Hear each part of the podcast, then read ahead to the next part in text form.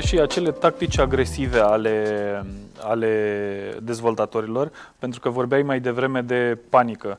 Uh, ar putea să inducă frica respectivului client să-i spună ok, îți dau acum apartamentul ăsta cu 50.000 de euro, dar ai grijă că dacă nu-l iei acum, poate vii mâine și va fi 55.000 de euro. Cât de corectă este această practică? Da, sunt foarte multe situații de, de genul ăsta în care este mereu ultimul apartament. Da. În fiecare zi este ultimul apartament, în fiecare zi vine altcineva după amiază și va rezerva același apartament. Nu știu cum se întâmplă, dar tot despre apartamentul ăla discutăm. Din păcate, este o tehnică foarte veche, străveche, care nu se mai practică în țările din afară pentru că este interzisă. E foarte simplu, statul intervine și toată această publicitate este pedepsită crunt prin faptul că nu-i mai lasă profesional să vândă. Deci oamenii aceia nu mai pot vinde pentru că au niște amenzi uriașe și acolo există o protecție reală a ceea ce înseamnă informații eronate.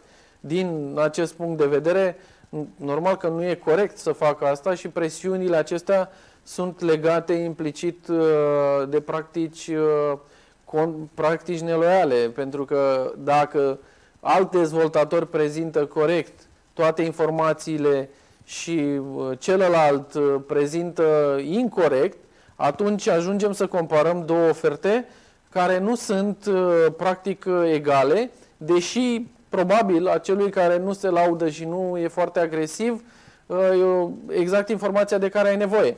Și atunci un neprofesionist, un om care nu, nu face asta în fiecare zi și nu verifică documentele, actele, uh, e tentat să ia informația exact așa cum e, să cedeze presiunii și să spună da, e ultimul apartament și să facă asta.